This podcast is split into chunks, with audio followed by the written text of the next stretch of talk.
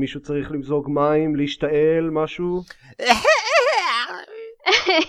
אוקיי, עכשיו אפשר להתחיל. זה קשה, קשה להתחיל את הפודקאסט בלי זה. אוקיי. ברוכים הבאים לגיימפוד. יוניקול הרסט. סורי. יכולת להוריד אותה בעריכה פשוט. לא, זה הרס לי את הפלואו. אני מבין. אני אמזוג מים עכשיו. זה מה שאני אעשה. רגע, תן להשתעל. אני מוכן עכשיו. אוקיי, יאללה.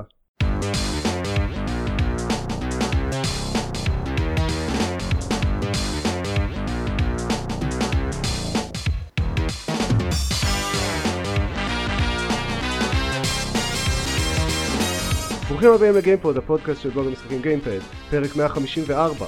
אני אופר שוורץ, ואיתי... עידן זרמן! ניקול! טוב.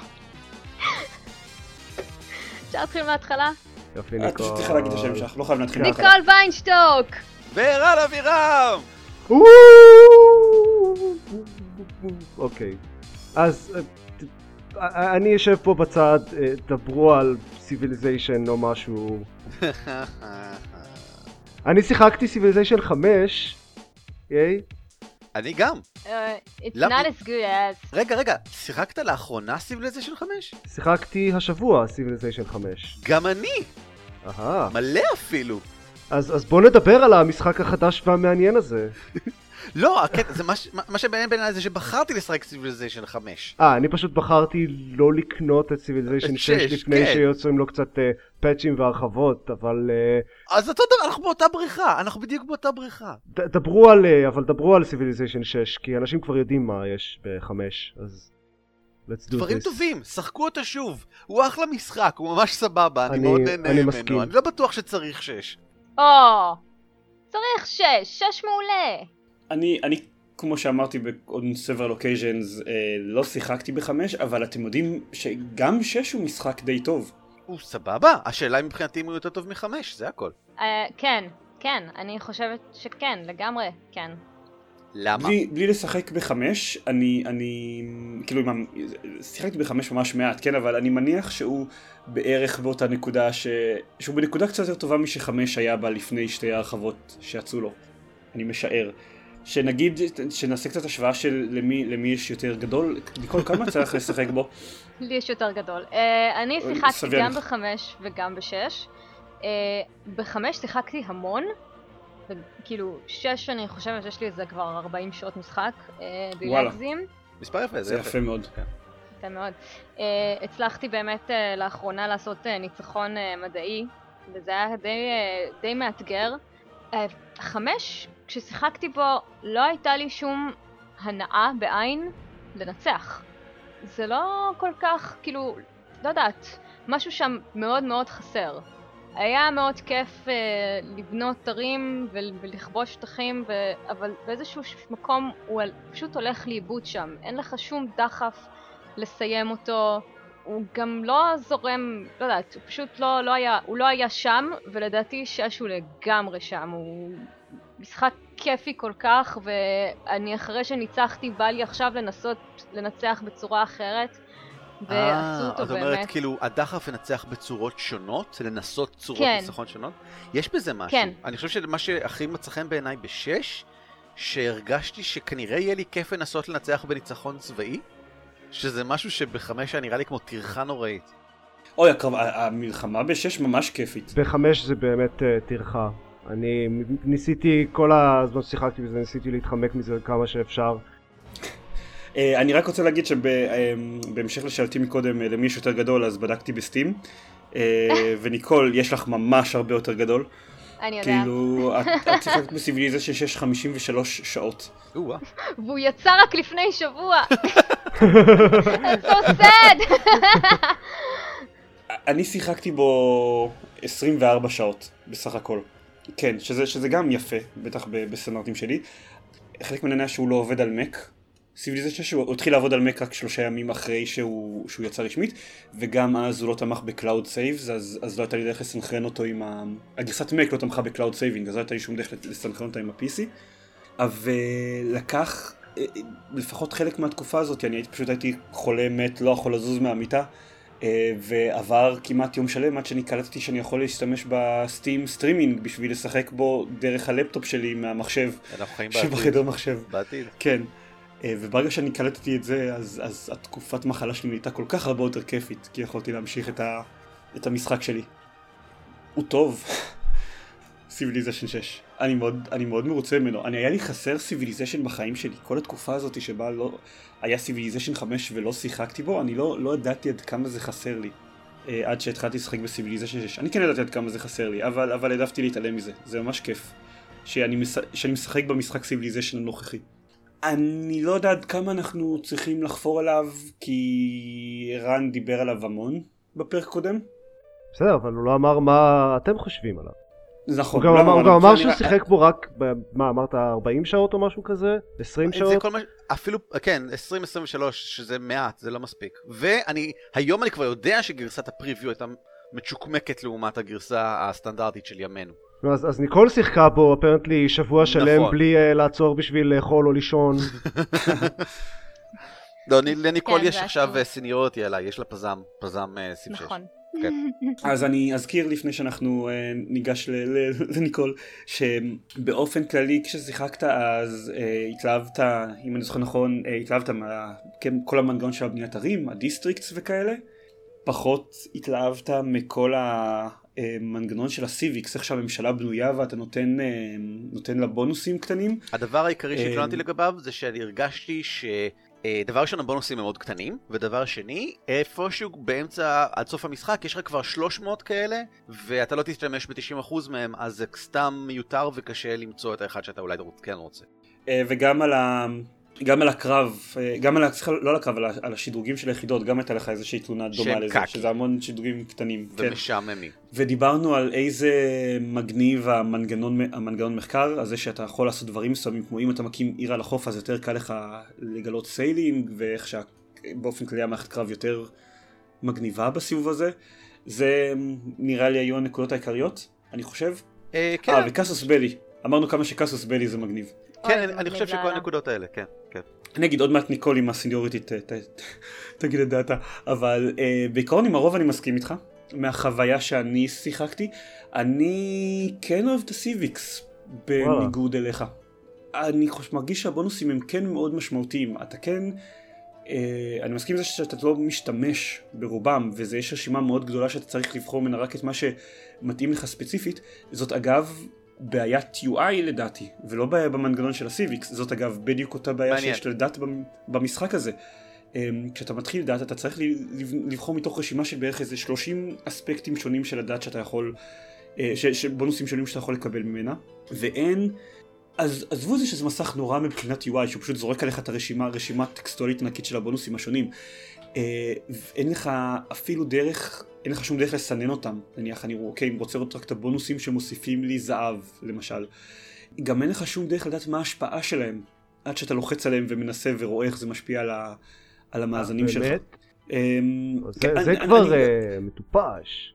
זה ממש מטופש. עכשיו, זה מילא, כאילו, זה מילא, כי, כי בונוסים של דעת בוחרים מקסימום חמש פעמים במשחק. סיביקס, בכל פעם שאתה חוקר סיביקס חדשים, אתה יכול לשנות את כל הסיביקס שלך. ואוקיי. כאילו, אוקיי, תקשיבו, אם, אם אני עכשיו מוריד את הסיביק שמוריד את המיינטנס של כל היחידות שלי, אני רוצה לדעת בכמה זהב זה ידפוק אותי, כאילו, אני לא, אני... זה ממש חשוב לי, וזה ממש דבילי שאין שום דרך לגלות את זה מלבד, אוקיי, לעשות שמירה, להוריד את הסיביק הזה, לראות איך זה משפיע על ההכנסת זהב שלי, ואז, אם, אם זאת המדי... וזה, זה ממש מטופש, כי... כי אני יכול גם, אני יכול גם אחרי שאני חוקר את הטכנולוגיה, אני יכול להחליף את הסביקס שלי רק פעם אחת.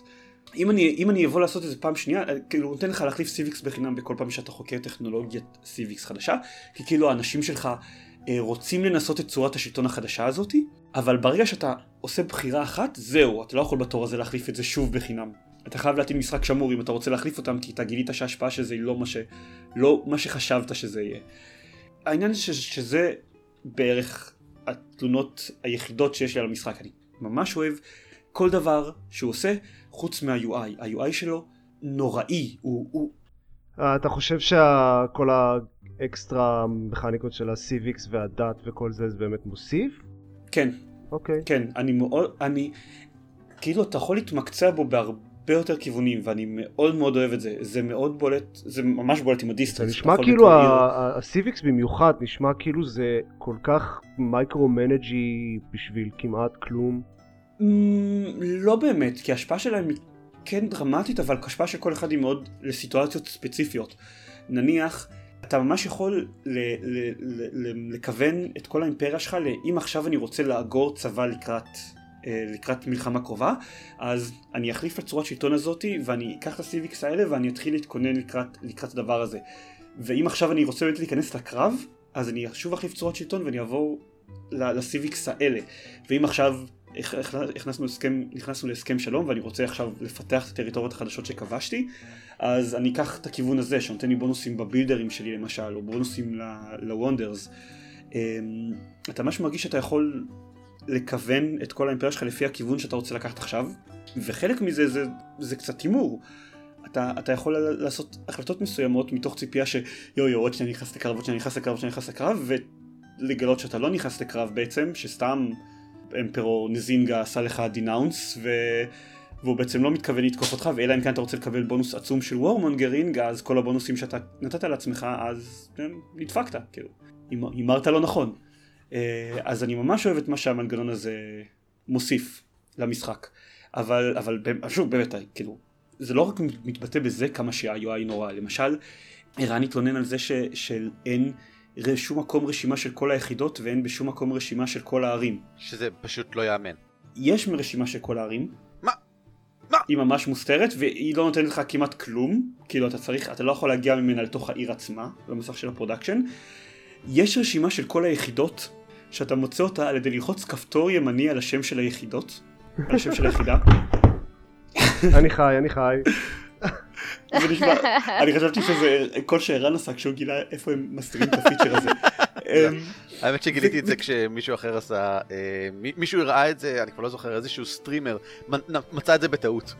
אוקיי, אז כן, ואין נניח, כשאתה נכנס, יש את הקטע שזה כבר מסיביליזיישן חמש, עד כמה שאני יודע שככל שהעיר צוברת קולצ'ר, אז היא לאט לאט מקבלת שליטה על ההקסים שמסביבה, אבל אין לך שום, וזה באמת אין לך שום דרך לדעת, וחיפשתי את זה, וזה משהו בסיסי, זה משהו חשוב, אני ממש צריך לדעת אם לשלם המון כסף על האקס הזה, או שעוד שתי תורות אני יכול לקבל אותו בכל מקרה. אבל, אבל אין לך שום דרך לדעת את זה, נעשיתי אינפורמיישן סקרין, ואתה אפילו לא יודע, אתה אפילו יודע איזה הקס תקבל ברגע שכן יהיה לך מספיקות, שאתה לא יודע על איזה הקס עכשיו האזרחים שלך עובדים על להשיג, וכאילו אתם נורמלים, מה נסגר? כאילו באמת, זה נראה לי ממש דברים בסיסיים. השאלה היא האם זה משהו שאפשר לתקן עם מודים, או שכמו מקודם אנחנו נצטרך לחכות לפאצ'ים פשוט ולהרחבה או whatever. אני חושב שגם וגם, נראה לי. שתקנו את זה. אז התוכנית שלי היא לחכות לפחות לפאצ'ים שישפרו את ה-יו איי. אני מרגיש חצי שנה ככה, נכון? משהו כזה, עד שהם מוצאים איזשהו עדכון גדול. אני, אני רק רוצה להגיד לפני שאני אסיים את החלק שלי על המשחק הזה, שיש מישהו פרסם, ב... היה ברדיט איזשהו פוסט של מישהו שבחן את הקוד של המשחק. אין לי מושג איך אנשים מסוגלים לעשות את הדברים האלה היום, אוקיי? אבל אנשים עושים את זה כל הזמן. אבל הוא בחן, בחן את הקוד של המשחק ומצא בתוכו המון המון סלש סלש to do בתוך הקוד, המון פלייסולדרים לפיצ'רים של ממשק שלא קרו בסוף, או שהם חצי עובדים, או, ש, ש, או שהם לא עובדים בכלל, או שתכננו לעבוד עליהם. ו... אז הם תכננו את הממשק הנכון, ואז פשוט לא טרחו לממש אותו. אז ההשערה שלו, וזה מה שנראה לי סביר, זה שתאריך יציאה של המשחק היה מאוד מאוד קשיח, ומה שנקרא הפרודקט עבר המון המון שינויים. שהממשקים עברו המון המון שינויים ב... ב... בשבועות שלפני הרליס, והם פשוט המפתחים לא הספיקו לכלול את כל האופציות ושהם יהיו יציבות מספיק. זה נשמע לי סביר, בעיקר בגלל שהמון עיתונאים דיווחו למשל שהממשק של הסיטי סטייטס מאוד השתנה בכל גרסת פריוויו שהם שיחקו בה. החלוקה של, של איזה, איזה אנבויז שולחים לאיזה סיטי סטייט, הם דיברו על זה שזה מאוד מאוד השתנה מגרסה לגרסה, אז זה נשמע לי הגיוני. ואם כן, יכול להיות שעכשיו כשהמשחק כבר יצא, אז, אז יכול להיות שהשניים שלושה פאצ'ים הגדולים הקרובים יסדרו את זה טיפה, אבל נחכה ונראה. הוא, הוא, הוא מספיק טוב גם עם הממשק הנוראי, זה פשוט חבל, זה, זה ממש... זה, זה, זה, זה לא נעים. זהו, סיימתי לחפור. ניקול! שלום. כן, אז בתור המומחית סיביליזיישן שש שלנו, מה דעתך על המשחק? וואו. שזרמן ורן אמרו שגוי. נכון, אתם כולכם טועים ורק אני צודקת. אני חושבת שהוא משחק מצוין. אני גם מסכימה לגבי ה-יו איי, בתור אשת יו איי יו אקס אגב, סתם. וואו, הכי סניוריטי. בוא נתחיל בדברים הרעים. ה-יו איי ממש מחורבן. אני, היו הרבה דברים שפשוט... מחורבן זה המונח המקצועי, כן? בחורבן, כן. לא, אני פשוט לא הבנתי מה חלק מהדברים שמה עושים, אומרים, כי אין שום הסבר. כאילו, יש לך כל מיני כפתורים למשל, בערים שלך, שאתה יכול ללחוץ עליהם, ומשהו קורה, אבל לקח לי... זמן להבין מה באמת קרה, אני כזה רגע, לחצתי פה על ה... יש פה כזה דבר כזה עם סייאנס ואנג'ינירינג, לא יודעת, ואני מסמנת את זה, ואני מנסה להבין מה כרגע עשיתי, ואז לקח לי זמן, אולי זה אומר שרוב הסיטיזנס שלי עכשיו מתעסקים במדע, וזה, אבל... אוי, אני יודע על מה את מדברת, הדברים האלה הקטנים מעל העיר של ה... כן, העיגולים הקטנים האלה. לא יכלתם לשים איזה טול טיפ חמוד כזה להגיד לי, היי, תלחצי פה ויקרה משהו קסום. לא, לא עשו את זה. וגם כשאתה בוחר משהו חדש לחקור, אז כתוב סייאנס, מספר מסוים, ואני, לקח לי זמן להבין, רגע, זה אומר שזה עולה לי סייאנס, זה אומר שזה נותן לי סייאנס, אז עשו בלגן.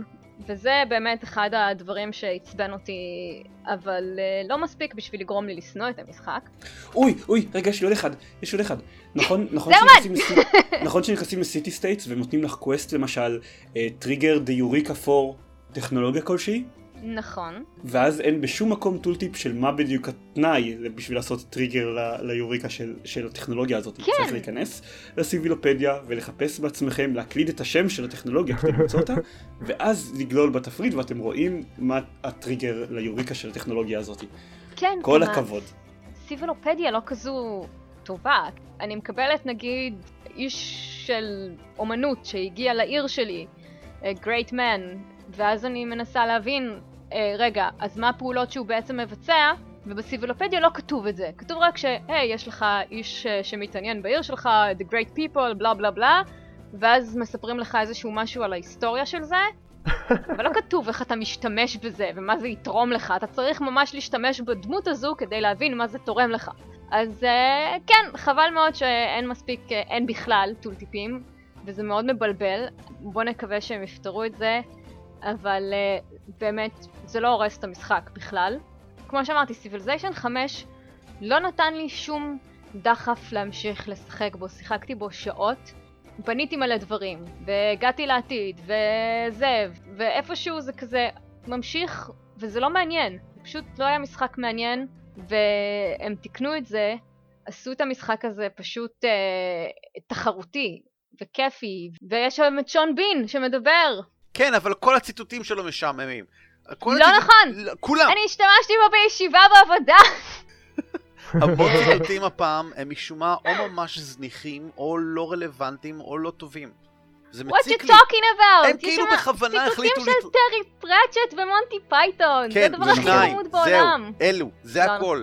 אבל היו כאלה ציטוטים מעולים בחמש, והם כאילו בכוונה נמנעו מלחזור עליהם, אז מצאו איזשהו ציטוט של לא יודע מה, משהו צ'קמייקה על כלום. חבל. אז זהו, אז המשחק מאתגר, כן? אז שחקתי ברמת פרינס, שהיא לא כזו קשה, ועדיין פעם אחת הפסדתי, ופעם השנייה...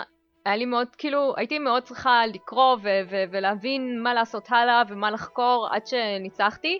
כמעט היה לי ניצחון תרבותי בטעות. אני חושבת שזה קורה לכולם. כן, כן. זה, זה מציק, זה מציק. כן, היה ניצחון תרבותי בטעות, במשחק הראשון שניצחתי. זה מצחיק, אני כזה, רגע, אני, אני בכל זאת אנצח, אבל זה לא הניצחון שאני באמת רוצה.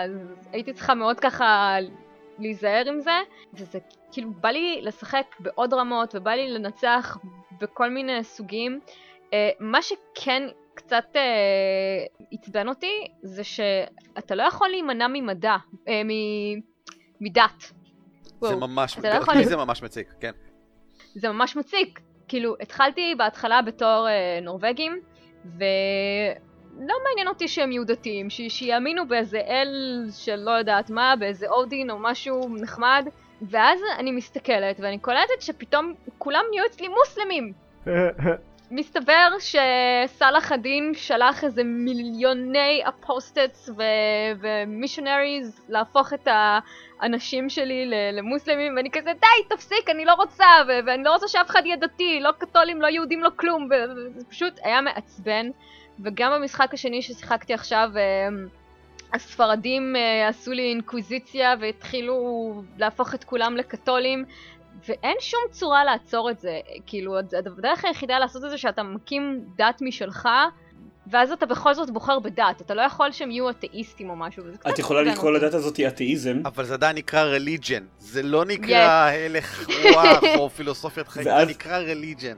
ואתה שולח מיסיונרים אתאיסטים שילחמו פה, מיסיונרים האתאיסטים. אתה קורא לאינקוויזיטוס שלך, אתה קורא להם מורים או משהו כזה. מורים למדע. Denialist Atheist Organization of Science. עדיין, אבל הם עדיין דת, אז זה מאוד מעצבן שאי אפשר להימנע מזה. אני בטוח שיהיה מודים, זה נניח מה שנראה לי כמו שיהיו מודים שיתקנו, אם כי אני לא בטוח, יש המון מנגנונים שיהיה מאוד מסובך להוציא מהם את הקטע הזה של הדת, כי זה מרכיב מאוד בסיסי בכל מיני רכיבים, כל הנושא של הרליקס למשל שאפשר למצוא, וההולי סייטס עם הדברים שאפשר לבנות בהם, אבל אני בטוח שיהיו כמה מודרים שינסו, כי זה נשמע כמו חור מאוד מוזר במשחק, כאילו שחייבים דת וכל עם חייב דת, וזה כאילו יש דתות כמספר העמים בהגדרה, זה לא, אפילו אם אתם אמרתם שאתם חייבים דת, דת לא עובדת ככה, אני לא יודע מה, מה, כאילו, למה? כן, זה ממש מעצבן. מישהו הצליח להקים national park? כן, איזושהי צורה? כן, אבל אתה לא יודע, כי אתה צריך לקרוא באופן מוקפד מאוד מה הדרישות המאוד מוזרות שלהם, ואז ללכת למקום שבו אתה חושב שזה נכון, אבל זה לא עובד, ואז ללכת למקום אחר שבו אתה חושב שזה נכון, ואז במקרה זה כן עובד, כי חס ושלום שפשוט יראו לך על המפה איפה זה יכול לעבוד. זה כמו למצוא סיסמה חדשה לג'ימל, צריך שיהיה לזה עוד גדולה, עוד קטנה, איזשהו ספשייל קייס, וואטאבר, מספר, דם בתולות. כן, אז זה ממש קשה, אני לא יודע מה איתך, הג'ימל שלי דורש דם בתולות בשביל להיכנס אליו. זה three-factor authentication, זה משהו חדש, זה עוד מעט כאילו הגיע לכולם. גם שלי, גם שלי, אני צריכה לעשות לו אותנטיקציה עם הטלפון כל הזמן, זה ממש ממש מצפן. אבל בלי בתולות. דם בתולות גם, להקריב קורבן. אז סבבה. כן, טוב, קיצר, משחק מדהים, ממשק נורא. רגע, מה עם ה-איי איי? כי זה משהו שאני זוכר שהרן התלונן עליו, וגם ראיתי בביקורות שקראתי, שה-איי איי הוא זבל מוחלט. ולא יודע מה החיים שלו? אני, אני לא יודע אם כל זה זבל מוחלט, כי בדרך כלל אני לא כזה תופס מ-איי איי במשחקי סיביליזיישן. בדרך כלל הם, הם לא... כאילו אף אחד לא כזה תופס מ-איי איי במשחקי סיביליזיישן, אבל ספציפית, המשחק הזה זו פעם ראשונה שאני רואה אנשים אקטיבית מתלוננים שה-איי איי ממש גרוע. אז אני... וראיתי את זה ביותר ממקום אחד. אני אגיד, אני אגיד ככה, אה, כן, קודם כל, איי איי ממש גרוע. אבל העובדה שיש את האג'נדות לכל ה-איי איי leaders נותנת לו עילה של competence, נקרא לזה, כי זה טיפה עוזר להסביר את ההתנהגויות, את ההתנהגויות התמורות שלו, זה, זה, זה גורם לך לחשוב עליהם בקונטקסט טיפה אחר מיו, ה-איי איי הזה מפגר. אז אני די מרוצה מאיך שזה, מאיך שזה עובד. אני מסכים עם זה שהוא גרוע, אבל, אבל זה פשוט מצליח לשמור את האשליה יחסית בסדר. אין לי שום רגשות מיוחדים ל-איי איי שלהם, באמת. חוץ מזה שספרד תקפה אותי בערך בסיבוב החמישי למשחק, בצורה ממש הזויה, בלי שום קשר לעולם, אני לא יודע, לא, לא ממש... אוי, לא. אני אוהב את זה שהם קצת shook things up ולא לקחו את אותם לידרס שהם לקחו בכל משחק סיביליזיישן אי פעם לכל עם. אנשים התלונו על זה, אבל, אבל יופי, סוף סוף צרפת בלי נפוליאון, זה נחמד, זה שם שינוי, וארצות הברית בלי לינקולן, זה, זה, זה, זה שינוי מאוד מרענן. מה, היה וושינגטון בסיב חמש? כן, זה תמיד היה אחד מהשניים, או וושינגטון או לינקולן או, או שניהם. אז אני קצת, אני, אני די שמח שהם, שהם עשו את זה. האג'נדות מאוד מתאימות ללידרס, או למה שאנחנו חושבים על הלידרס, למשל גנדי הוא פציפיסט וניו קאפי. כן, אני, אגב עכשיו אני משחק את גנדי, אני מאוד מאוד התאכזבתי לגלות שאחד מהבונוסים של הסיביליזציה הזאת לא קשורים לניוקס בשום צורה שהיא. ו- אבל, אבל נניח יש... טוב, יש כל מיני, באופן כללי האג'נדות שלהם מאוד מתאימות למה שמודדים אותנו לחשוב על הסיביליזציות האלה, ונראה לי שזהו. אוקיי. אוקיי. אני בעד להפסיק לדבר על סיביליזיישן. כן. זה מה זה, זה לא יקרה הרבה... להפסיק לדבר על סיביליזיישן לפרק הזה. כן, אוקיי. סבבה. for now. אנחנו נמשיך לדבר אחר כך. כן, סבנך. זה משחק טוב. אוקיי, אני אשחק בו מתישהו. לגיטימי. אז עכשיו שסיימנו עם זה, יש מלא הכרזות מעניינות שקרו כזה כמה דקות אחרי שאתם הקלטתם את הפרק הקודם. אז כן. נעשה הפסקת חדשות, ואז נחזור לדבר על עוד משחקים, כי יש עוד מלא משחקים לדבר עליהם, אם נספיק בכלל.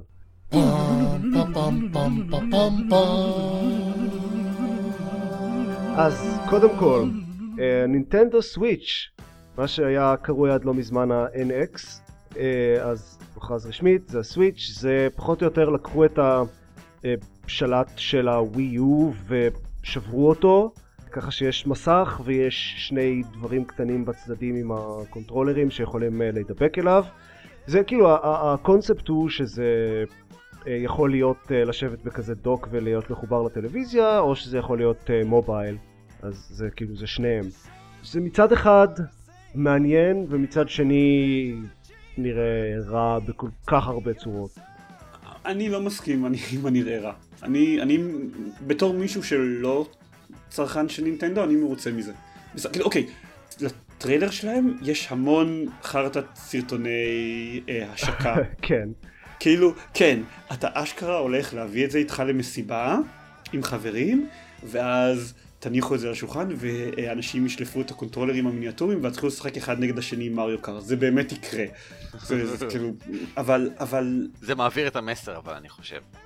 זהו, אבל אני חושב... זה, זה, כאילו, את הקטע של להתחיל לשחק משחק בבית, ואז להרים אותו, להרים פשוט את הקונסולה ולהמשיך לשחק אותה ברכבת, באוטובוס, whatever, אני לגמרי רואה את זה קורה. אני לא יודע אם אני אקנה נינטנדו סוויץ' בשביל זה, אבל אני לגמרי רואה את זה קורה. השאלה הגדולה היא מהי המחיר של הדבר הזה, כי די בטוח שזה יותר יקר מנגיד די אס. כן. והקטע הוא, זה מכל מה שיודעים בינתיים, זה לא, זה לא קונסולה מלאה כזה, הום קונסול, שיש לה גם מוד נייד, זה הפוך, זה טאבלט שיש לו דוק שמחבר אותו לטלוויזיה. מה שאומר שדי בטוח שלא יהיה לזה כוח עיבוד כמו של קונסולה מלאה, לא יודעים מה יהיה לגבי חיי בטריה של הדבר הזה. אני חושב שמבחינתי זאת השאלה הכי גדולה, אם, אם זה יכול להחזיק את מעמד יותר מ-ארבעים וחמש דקות נגיד, כי כן, זה לא כל כך נראה השלט, ככה. השלט של הווי יו מחזיק כמה שלוש וחצי שעות, והוא לא, אפילו לא צריך לעשות הרבה עיבוד. אז זה, זו שאלה מאוד גדולה שאף אחד לא יודע מה התשובה עליה חוץ מכנראה נינטנדו. אגב, עוד שאלה ש- שאף אחד לא יודע מה התשובה עליה חוץ מנינטנדו, זה האם המסך הזה יהיה מסך מגע. הם ממש... נמנעים מלהגיד את זה, שאלו אותם את זה ואמרו שהם סיבו להגיב. זה מוזר. כן. ועוד משהו שמאוד בעייתי עם הדבר הזה, זה אם, אם מישהו קונה את זה בתור הום קונסול ונגיד יש יותר מבן אדם אחד באותו בית, אז מה קורה? כאילו ברגע שמישהו לוקח את זה לנסיעה לעבודה, אז זהו, אף אחד אחר לא יכול לשחק? אז איך זה עובד מהבחינה הזאת? ואם זה עולה ארבע מאות דולר, אז לא תקנה שניים או שלושה כאלה. כן. מה אם הסתבר שאתה יכול לקחת, נגיד, את הווי יו ולהכניס אותו בתוך אותו חריץ? לא נראה לי. הסוויץ', ואז אם יש לך כבר ווי יו בבית, אז אתה כן תוכל לשחק, אבל אם לא, אז אין לך. אז לא ועוד, ועוד שאלה מעניינת שאף אחד לא יודע היא מה זה אומר לגבי ה-די אס. האם, או כאילו, האם נינטנדו תפסיק לייצר קונסולות ספציפית ניידות? יהודיות זו המילה? אני די מאמר שהתשובה לזה היא לא. אני לא, לא, לא, לא נראה שזה מאוד להתחרות בזה, ולא נראה שזה החליף את הדור הבא של הדי, של הדי-אס, whatever, מה שזה לא יהיה. אני לא יודע, זו שאלה, ואף אחד לא יודע מה התשובה. נכון, זאת שאלה, אני אומר את האימור שלי. יכול להיות שנגלה שאני טועה ממש. בקיצור, אה, לא יודעים. אה, מה שכן נראה כאילו הם לפחות מתכננים הפעם קצת אה, לתמוך ב-third party, שזה כן, נחמד. כן, אבל נראה בכל פעם שהם מתכננים את זה. כן. גם, גם לווי יו נראה שהם תכננו את זה, וזה החזיק מעמד ארבע דקות עד שיוביסופט אמרו שהם מסירים את התמיכה, וזהו. כן, אה? נגמר. טוב, נעבור לחדשות האחרות, שאינם נינטנדו סוויץ'. כן, כאילו אני מניח שנדע עוד על הנינטנדו סוויץ' כשהוא יתקרב ל... הוא, הוא אמור, כאילו, הם רק הכריזו עליו לפני שבועיים, והוא אמור לצאת כבר רשמית עוד חמישה חודשים? כן, נכון. זה, זה, היה, זה היה לי מוזר כבר כשהם... כשלפני חודש שעדיין לא הכריזו עליו, וחשב שאמור לצאת עוד חצי שנה. כן, אז אני מניח שיהיו יותר פרטים בקרוב. זה מוזר שהם לא הולכים להציג אותו בשום תערוכה גדולה לפני שהם מוציאים את זה. פשוט מאמרים שאנשים יקנו את זה, כי זה נינטנדו. אני מניח שביפן אנשים יקנו את זה. כן. אני לא יודע לגבי שאר העולם. אני חושב שהמעריצים של נינטנדו, לא יודע אם ארז רונן היה כאן וזה, אז הם יקנו את זה בכל מקרה. הנינטנדואיסטים. השאלה זה, אתה יודע, אם זה יהיה כמו... בסופו של דבר נינטנדו מנסים להגיע למעמד של הווי, שבו גם אנשים שהם לא מעריצי נינטנדו הקלאסיים יקנו את זה. ונראה אם הם הצליחו. אני מאמר על לא. אני לא הייתי מתנגד לקנות את זה, מצד שני אני גם אמרתי את זה על הווי יו. אני מקווה שזה יהיה מוצלח, אני מאמר שזה לא יהיה. Fair enough. אוקיי, אז דברים אחרים שהוכרזו, Star Control Origins. הלוואי ואפשר לשחק אותו על הנינטנדו סוויץ'. מפותח על ידי סטארדוק, שכבר עשו כמה משחקי חלל די מצליחים. זה עוד סטאר קונטרול, זה מגניב. אני... The jury's out on this one, אבל ממש. אני ממש מנסה שלא לשמוח מראש. כי הרבה מסטאר קונטרול זה העלילה שלו, והגזעים שלו, ו... Do you want to play? You, you smell no good, you're not good for playing של האורז, כאילו... ו... אני לא יודע איך זה יהיה בלי הדברים האלה. אני לא יודע עד כמה, עד כמה משחק יהיה טוב. ומצד שני, אני יכול לדבר עד מחר, אבל אוקיי, היה את הטיזר, ואז הראו את החללית מוחתת על, הקור... על הפלנטה, ואוספת קצת משאבים, ואז... עוזב את הפלנטה, ו- והייתה את המוזיקה, או וריאציה כלשהי למוזיקה של סטאר קונטרול, ואני נמסתי. כי... אני כי רוצה להגיד עמדה מאוד הפכפכה, אולי לעומת מה שאתה אמרת עכשיו. אני לא חושב שזה מה שהפך את סטאר קונטרול שתיים לכל כך טוב. לא רק. אני, זהו, אני חושב שהעיקר הוא קיומם של גזעים מעניינים ואינטראקציות ביניהם. בדיוק. והמתח והסיפור. זה לא הגזעים הספציפיים.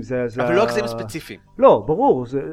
אבל זה שהם השקיעו כל כך הרבה בעיצוב של הגזעים ובכתיבה של המשחק ובאווירה, זה מה שעשה את המשחק טוב.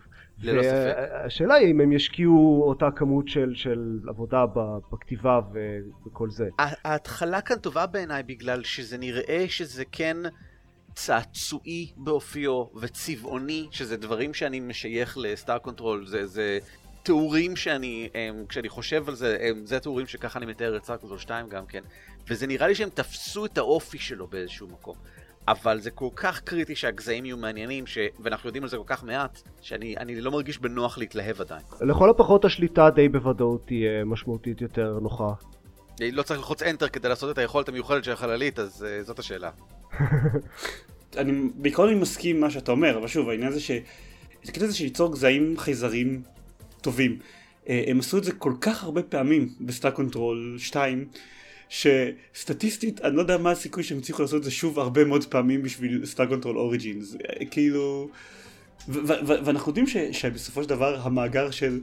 גזעים חייזרים טובים, התחיל להידלדל להם קצת בסטאר קונטרול שלוש למשל. איי, איי, איי, דבר ראשון זה אנשים שונים לחלוטין, שעשו את שתיים ושעשו את שלוש. נכון, אבל זה גם אנשים שונים לחלוטין שעושים את זה עכשיו. נכון. מצד שני אנחנו גם יודעים בוודאות שאפשר לעשות עוד גזעים חייזרים מעניינים ומגניבים, כי עשו את זה במאס אפקט.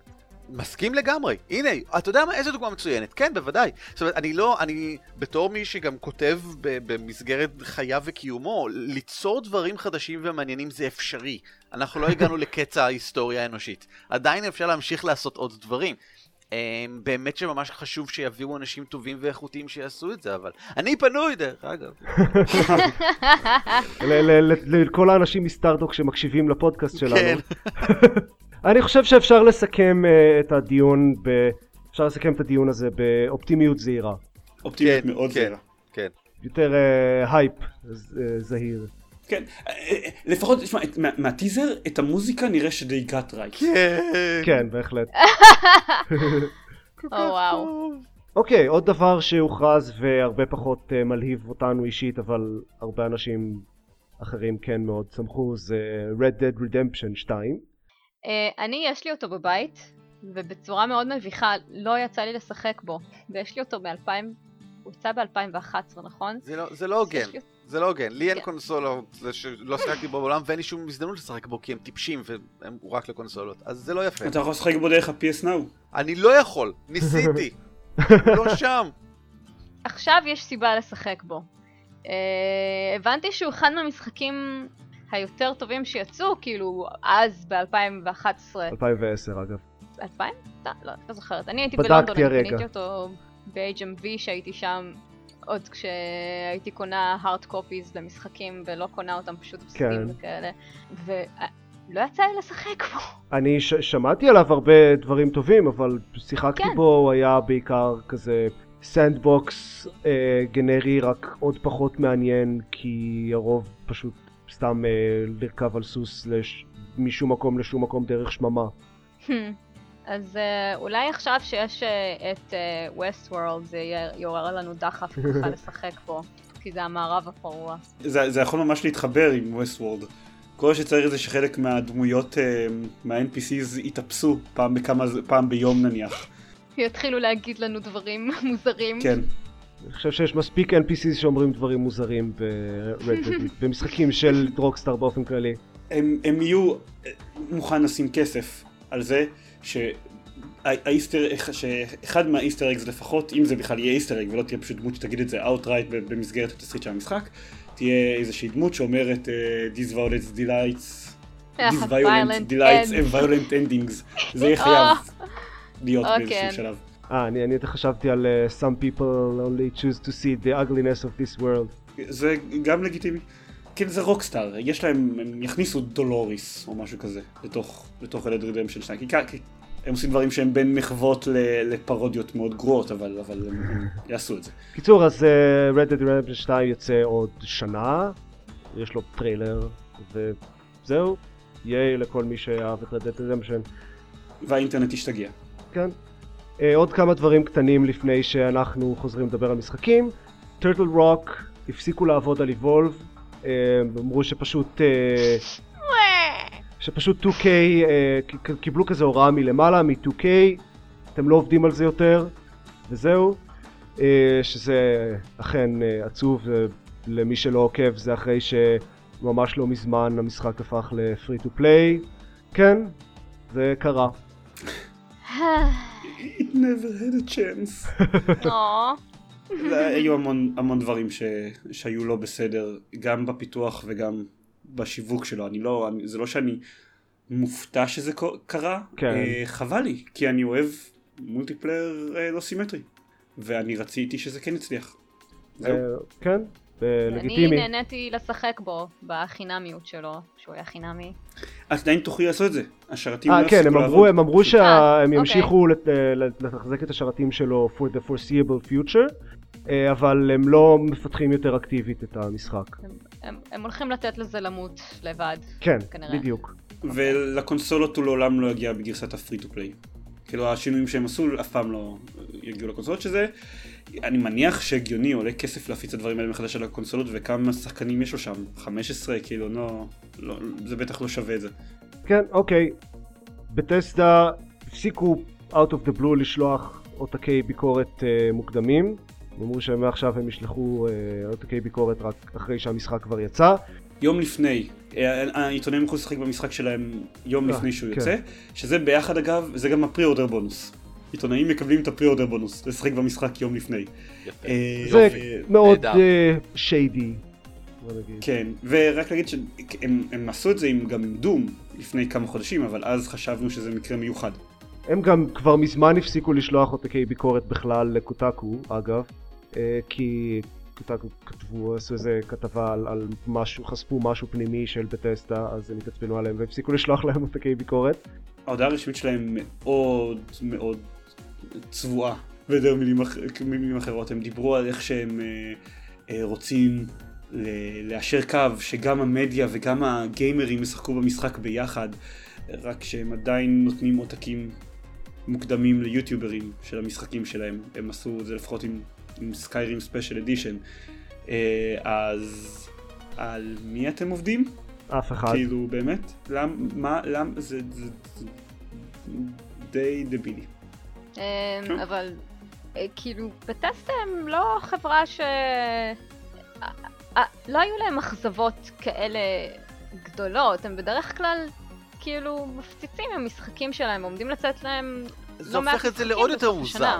יש להם זהו, כן, כן דברים כמו משחקים מלאים באגים. כן, אבל הם אף פעם לא נפלו על זה, וכן, זה, זה היה מאוד מוזר, אני מזכיר את שוב, זה, זה שלא שלחו עותקי ביקורת לדום, זה גרם להרבה מאיתנו להניח שהוא יהיה מחורבן, וזה, ש, וזה שהוא, יכול להיות שאם כן הם נשלחים לו עותקי ריוויו, והשמועה את זה הייתה יוצאת קודם, יכול להיות שהשקרה הייתי עושה לו פרי-אורדר. אבל לא, הייתי צריך לשאול את ניקול כמה פעמים לפני שהאמנתי לה שהוא טוב, במקום, כאילו, אז, אז זה פשוט מוזר, זה לא, לא יודע. כן, זה מאוד מוזר, וזהו, זה תמוד. כן. ועומדים לצאת להם מלא משחקים בסוף השנה. טוב, מלא, אני, יש לפחות שניים שאני יודעת עליהם. אבל... דיסונות שתיים זה הגדול עכשיו, שלחצת. כן, אני גם מאוד מחכה לו. בינתיים אני לא עושה יותר מדי כי אין אף משחק מעניין. אז, אז, טוב, בואו נחזור לדבר על משחקים, ייי. כן. מספיק חדשות. אז אני אדבר על... דיברנו מלא על Civilization ועל חדשות. אני רוצה לדבר לפחות על כמה משחקים קטנים ששיחקתי בהם. שיחקתי בטמפר, שהוא משחק חדש מה... זה שני אנשים שהיו בהרמוניקס לדעתי, שפתחו את רוקבנד במקור. זה משחק שמגדירים אותו כ-Violence Rhythm Game. נראה כזה יחסית בנוי, יש לו מוד וי אר שאמור להיות, לעבוד די טוב. אני מן הסתם שיחקתי בו בלי זה. איך שזה עובד זה שיש איזה מין כזה חללית שנוסעת על מסלול כזה, ויש קצב ברקע, ויש כל מיני מכשולים שבאים וצריך... כזה לקפוץ, או לעשות בוסט של מהירות, או לזוז ימינה-שמאלה, ואני לא יודע למה הם קוראים לזה violence, כי לא באמת קשור. אני לא יודע למה הם קוראים לזה rhythm, כי זה לא באמת קשור. זה... אני ממש לא אהבתי את המשחק הזה. זה... קודם כל, המוזיקה שלו, אם אפשר לקרוא לזה ככה, היא, היא, היא לא טובה. זה פשוט קצב, זה לא מוזיקה. ו... אבל יותר גרוע מזה, הדברים שקורים במשחק עצמו, הרבה פעמים לא מתאימים לקצב. זה כזה... זה נשמע כמו חיסרון. כן. בשנר הזה. אני... הדרך שבה, הדרך העיקרית שבה המשחק היה מאתגר בשבילי, זה, זה לא שהוא נעשה יותר מהיר, או, או יותר אופציות, יותר דברים שצריך to keep in mind, זה... לא. זה פשוט, כל פעם שהוא יוצא מהקצב, אז זה נהיה יותר קשה. ו- ואלה המקומות שבהם נפסלתי. חבל. אז זה יותר, זה יותר כזה, ה... במקום, במקום שהדברים שקורים במשחק יתאימו למוזיקה, הדברים שקורים במשחק כאילו בונים את המוזיקה, אבל, אבל אי אפשר להתכונן לזה מראש. זה, זה, זה מוזר, אז, אז לא אהבתי אותו בכלל. אם אתם רוצים משחק קצב מגניב, שחקו ב-Retrograde במקום. זה שאתה אומר ש... שהדברים שקורים בונים את המוזיקה, זה מסגורים לחשוב קצת על רז. אבל רז לא היה משחק קצב, אז זה לא היה, לא היה עקרוני, שהמוזיקה שאתה בונה תהיה בקצב של מה שקורה. זהו, זה כל שיגיד את זה, אני חושב עליו הרבה לאחרונה, כי אני מת לשחק ברז וי אר שיצא. כן. אוקיי, עוד משחק ששיחקתי זה Reigns, R-E-I-G-N-S. זה משחק מובייל, שהוא איפשהו כזה בין... קשה להגדיר אותו, זה כזה... אני שמעתי על זה כלנהל ממלכה באמצעות טינדר. משהו כזה, זה לא באמת טינדר, זה רק הממשק של ה-swipe left, swipe right, אבל זה כזה לנהל ממלכה שפשוט יש לכם ארבעה משאבים, יש דת, צבא, אנשים, או כאילו ה-happiness של האוכלוסייה, וכסף. וכל החלטה שאתם עושים, כל, כל שנה בא אליכם כזה איזה מישהו ומספר לכם איזה משהו שקרה, ואתם צריכים לקבל, לבחור בין שתי אופציות להתמודד עם זה, וכל אופציה משפיעה בצורה כלשהי על חלק מהמשאבים. אתם יכולים לראות על איזה משאבים זה ישפיע, והאם זה יהיה בהשפעה קטנה או גדולה, אבל זהו, מעבר לזה, אתם לא יודעים אם זה יהיה חיובי או שלילי, או כמה בדיוק זה יהיה, וזהו, ואתם צריכים פשוט לקבל ככה החלטות. זה משחק חמוד, הוא כזה, הוא די זורם, מקבלים החלטה, מקבלים עוד החלטה, הוא יחסית אקראי בהרבה דברים, קשה הרבה פעמים לתכנן מראש וכאלה, אבל הקטע המגניב בו לדעתי זה שיש הרבה דברים שכן כאילו משפיעים על העתיד, ואתם אתם יכולים לקבל החלטה באיזושהי שנה, ואז פתאום זה יחזור כמה שנים אחרי זה ו- וימשיך את הסיפור של מה שקרה. אתם יכולים להגיד להתחתן עם נסיכה מאיזו ממלכה אחרת, ואז היא מצטרפת אליכם בתור עוד דמות שיכולה אה, לתת לכם אה, איבנטס, ואז היא יכולה פתאום להזמין את המשפחה שלה לבקר בממלכה שלכם, או כל מיני דברים כאלה. אתם יכולים מדי פעם, אה, פתאום מגיעים אליכם עוד יועצים שיכול, שמוסיפים עוד אה, קלפים כזה, עוד אופציות למשחק. יש כל מיני השפעות ארוכות טווח שאפשר לקבל פה ושם, ומעבר לזה זה, זה משחק ממש, זה, יש לו אלמנט כזה קנדי בוקסי, שהוא פשוט מביא דברים משום מקום שהם מפתיעים ומגניבים, ופשוט כל פעם מצליח להביא לי איזה משהו אחר שכזה, או, וואו, מאיפה זה הגיע? אני חייב לציין שזאת לא, זאת לא השוואה שאני רגיל לשמוע, כאילו יש בו משהו קנדי בוקסי כזה. אני התחלתי לשחק אותו אה, השבוע, והוא ממש נחמד. אה, אני מסכים בגדול עם רוב מה שאמרת. אני מרגיש שבאמת הוא כל כך אקראי וכל כך חסר שליטה. את, אתה רק מרגיש כאילו יש לך בגדול איזושהי יכולת לכוון כן. בקנה מידה גדול את מה שאולי יקרה לממלכה שלך בקרוב. ואני גם אוהב שאתה גם לא רוצה שיהיה לך יותר מדי מכל דבר, כי בין אם הבאת את אחד מארבעת הדברים לאפס, או בין אם הבאת אותו למקסימום, אתה מת. Mm-hmm. לא חשוב את זה, אתה, אתה מנסה תמיד לאזן, וזה חמוד נורא. ובסופו של דבר אני משחק את זה כי בשביל הגילוי, בשביל האקספלוריישן, לראות מה, מה, מה ינחת עליי עכשיו, מה עכשיו פתאום יכול עוד לבוא אליי שמעניין בדרך. כן, והמשחק גם נותן לך כזה, עושה כזה טיזינג, הוא נותן, יש בכל, יש כזה אובג'קטיבס שאפשר להגיע אליהם, ובכל שלב יש שלושה שחשופים לך שאתה מקבל כזה אקסטרה דברים עליהם, ואז אז הוא אומר לכם כל מיני דברים כמו find משהו, או, או recruit the witch, או דברים כאלה, ואז זה נותן לכם כזה טיזרים למה שהולך להגיע. זה, זה משחק מאוד חביב. אם אהבתם דברים כמו קנדי בוקס ופרוג פרקשנס, אז זהו, זה משחק כזה שמפתיע. והוא משחק מובייל... זה פרוג פרקשנס שתיים. לא. זה משחק מובייל אה, יחסית זול ו... וקליל כזה, ושלא דורש יותר מדי אה, זמן או מאמץ או, או פוקוס. זהו, מומלץ. ולא דורש חיבור אינטרנט אגב. בגרסת הסטים שלו הוא שלוש דולר. גם בגרסת המובייל. אוקיי, נחמד. כן. אוקיי, יהיה אפשר לדבר על עוד קצת משחקים. ניקול, דברי על Shadow Warrior, כי הוא גם משחק חדש וגדול יחסית. אני אדבר בקצרה, כי לא שיחקתי בו יותר מאולי שעתיים. זה משחק מכוער. אני מתכוונת לזה בכל מושג של המילה. זה נחשב משחק איי איי, נכון? אני חושב שזה טריפל איי, כן.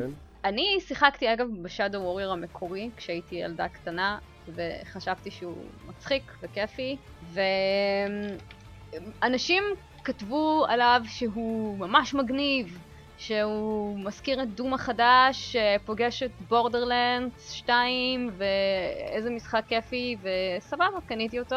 הוא ממש ממש לא מתקרב לדום חדש. הוא כן הומוריסטי כמו בורדרלנדס. אה. זהירות.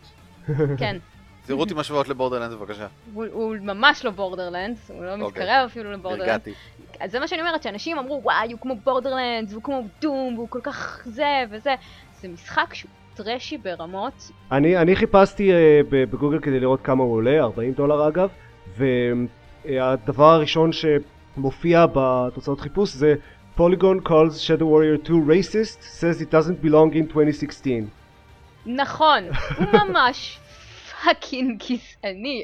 הדמות הראשית שלו שזה וואנג, הוא פשוט סטיגמה מהלכת ו- וזה מזעזע, ומי שדובב אותו מזעזע, כאילו זה כמו סרט שמונים, ואני מבינה שלשם הם כיוונו, הם ממש כיוונו לסרטי טרש של ה-שמונים עם ה-whatever, הלוחמים, ה- הסינים, אבל קודם כל, כמו שאמרתי, הוא מכוער, הוא פשוט, יש שם הקרבות ואתה לא מבין מה קורה שם בקרבות, כי, כי הכל שם מבולגן ו- ועמוס, והגרפיקה נראית כאילו עשו אותה לפני עשר שנים או יותר, ואני באמת חושבת שהמשחק הזה אין מקום ב-אלפיים ושש עשרה, והוא לא שווה את ה-ארבעים דולר, אני גם קניתי אותו בהנחה ב-ג'י אם ג'י באיזה שלושים וחמש או שלושים ושבע דולר, אז הוא לא שווה את זה.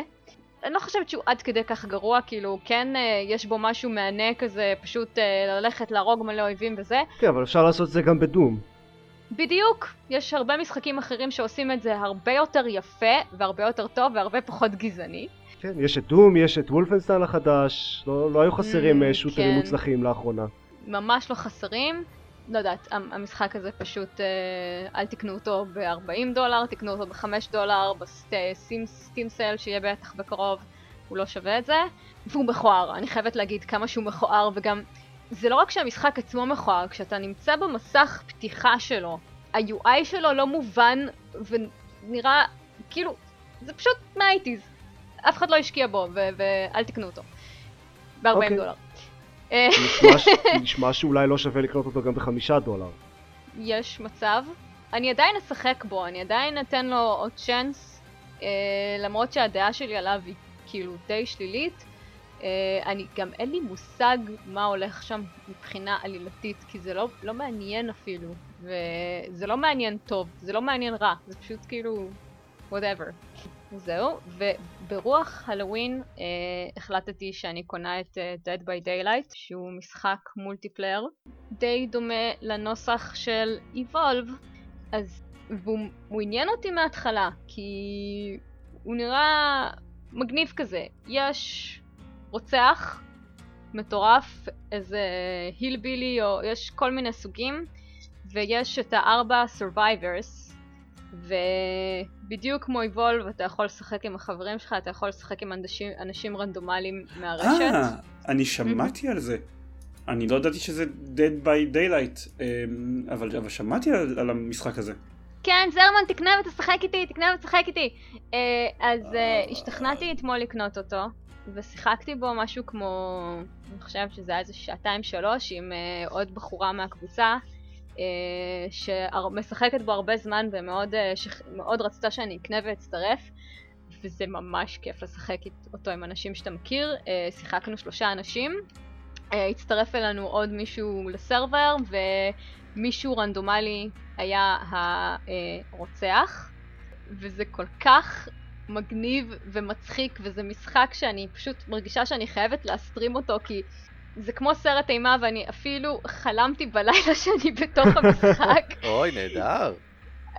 הגרפיקה מגניבה, כאילו זה פשוט סטינגס כזה של יער אפל, ואתה צריך, אני לא יודעת, כאילו, אני ממש שיחקתי בו קצת, אבל למשל במפה שהייתה לנו, היינו צריכים להפעיל את כל הגנרטורים, או לפחות כמה, כדי לפתוח את הדלת שם, כי יש כאילו, אתה ממש נעול בתוך האזור הזה, והרוצח מתהלך ומחפש אותך, ואתה צריך לפתוח את הדלת ולברוח. ומדי פעם הוא תופס אותך, נותן לך כמה מכות, אה, מתעלל בך, וזה זה ממש כאילו גורי כזה, סרט אימה מפחיד, וזה כיף. וחברים צריכים לעזור אחד לשני, להציל אחד את השני, זה, יש מאמץ קבוצתי פה. Uh, המפות הן לא כאלה גדולות, זה לא כמו Evolve שיש לך מפה ממש ענקית וזה, uh, לפחות המפה שאני שיחקתי בה. יצא לנו לנצח ויצא לנו להפסיד, ויצא לי גם להיות uh, אחד מהרוצחים, uh, כזה הילבילי uh, מאיזה טקסס צ'יינסו מסקר. הוא מאוד מוגבל, אבל אמרו לי שהם נורא עשו להם, כל פעם מעדכנים ועושים שינויים, ועכשיו הם כזה חיזקו את הרוצחים בצורה מטורפת, ועשו את ה-survivors מאוד כאילו חלשים. אני חושבת שזה בגלל הלווין, כי כן, עכשיו זה, זה, זה פשוט מגניב, ואני מאוד ממליצה, והיה לי ממש כיף לשחק בו. אוקיי. Okay. טוב, נסיים. Uh, לא, אני אדבר בקצרה על עוד משחק אחד, ah. כי אני ממש רוצה לדבר עליו. Seraph, זה משחק שאלון המליץ לי, אין לי מושג מאיפה הוא שמע עליו בכלל, uh, אבל זה משחק מאוד אינדי, uh, מאוד מרגיש אינדי, והקונספט שלו הוא... אני אוהב את זה שזה, שזה דרגות, שהוא מאוד אינדי. הוא, הוא מרגיש מאוד אינדי, בעיקר כי הכתיבה מזעזעת. אה, אוקיי. וברור ברור לחלוטין שלא באמת היה להם כותב בצוות. בכל מקרה, לא, הקונספט של המשחק הוא שוטר עם אוטו-איימינג מאה אחוז.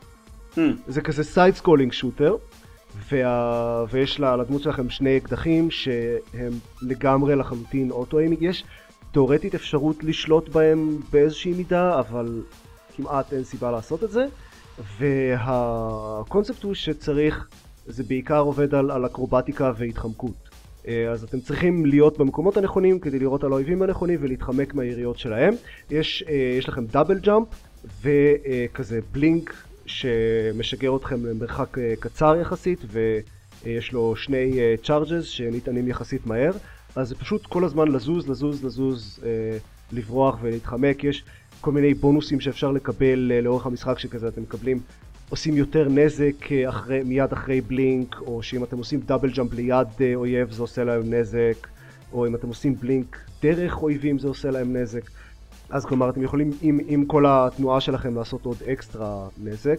זה די מגניב, אני שיחקתי בו משהו כמו חמש שעות ואז זה די, די מיציתי, אבל זה משחק של עשרה עד חמישה עשר דולר, ואלה היו חמש שעות מאוד כיפיות ומגניבות. יש לו גם Dynamic Difficulty, אז ככל שאתם משתפרים הוא נעשה יותר ויותר קשה, והוא מראה לכם בפינה של המסך ממש מספר שאומר מה ה-Difficulty הנוכחי.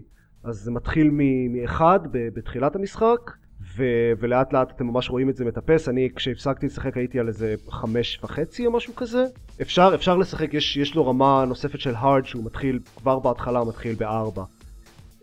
אבל זה, זה מגניב, זה משחק באמת מאתגר, ו, וזה כיף אם אתם אוהבים את הסוג של, כזה, של אתגרים מכניים, כמו שאני אוהב. מעבר מבחינות אחרות הוא לא באמת, אפשר לקרוא לו משחק טוב. יש לו ממשק נורא עמוס ומסורבל של שדרוגים, יש איזה כאילו שלושה סוגים שונים של שדרוגים, ולאף אחד מהם אין ממשק נוח להתמודד איתו, וכמו שאמרתי הכתיבה מזעזעת ונורא הטקסטים שיש להם שם, והוא, והוא נמשך יותר מדי, ואלון הגיע לבוס האחרון שלו ואמר שהוא פשוט ליטרלי בלתי אפשרי, אבל מבחינה מכנית תאורה זה משחק מגניב וכיף, ואני ממליץ למי שאוהב את הדברים האלה. זהו? אוקיי. סראפ, זה השם. רגע, לפני שמסיימים הכל, אני, מילה אחרונה על אנדרטייל. שיחקתי בו השבוע. לא התרשמתי. אה, וואלה, אוקיי, גם אני לא. אפשר להמשיך, בסדר גמור.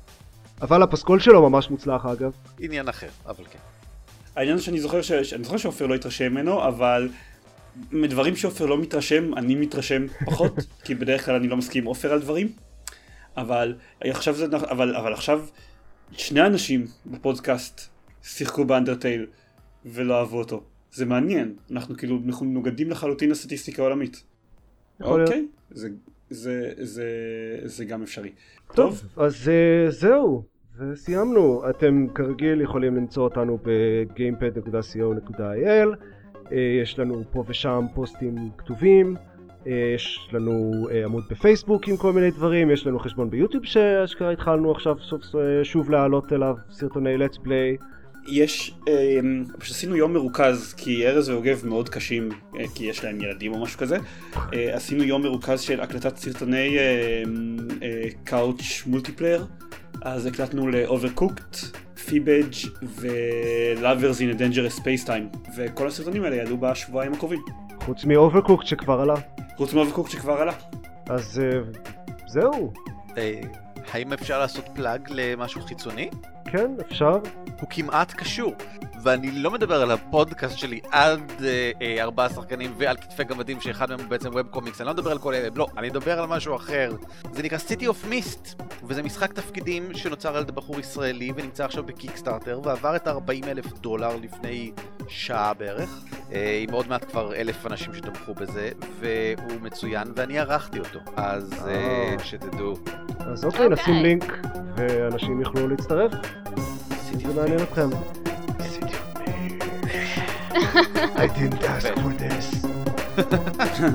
אוקיי, אז זהו, זה הפרק שלנו לפעם. תקחו לנו בפעם הבאה שנדבר על משחקים. משחקים. ביי.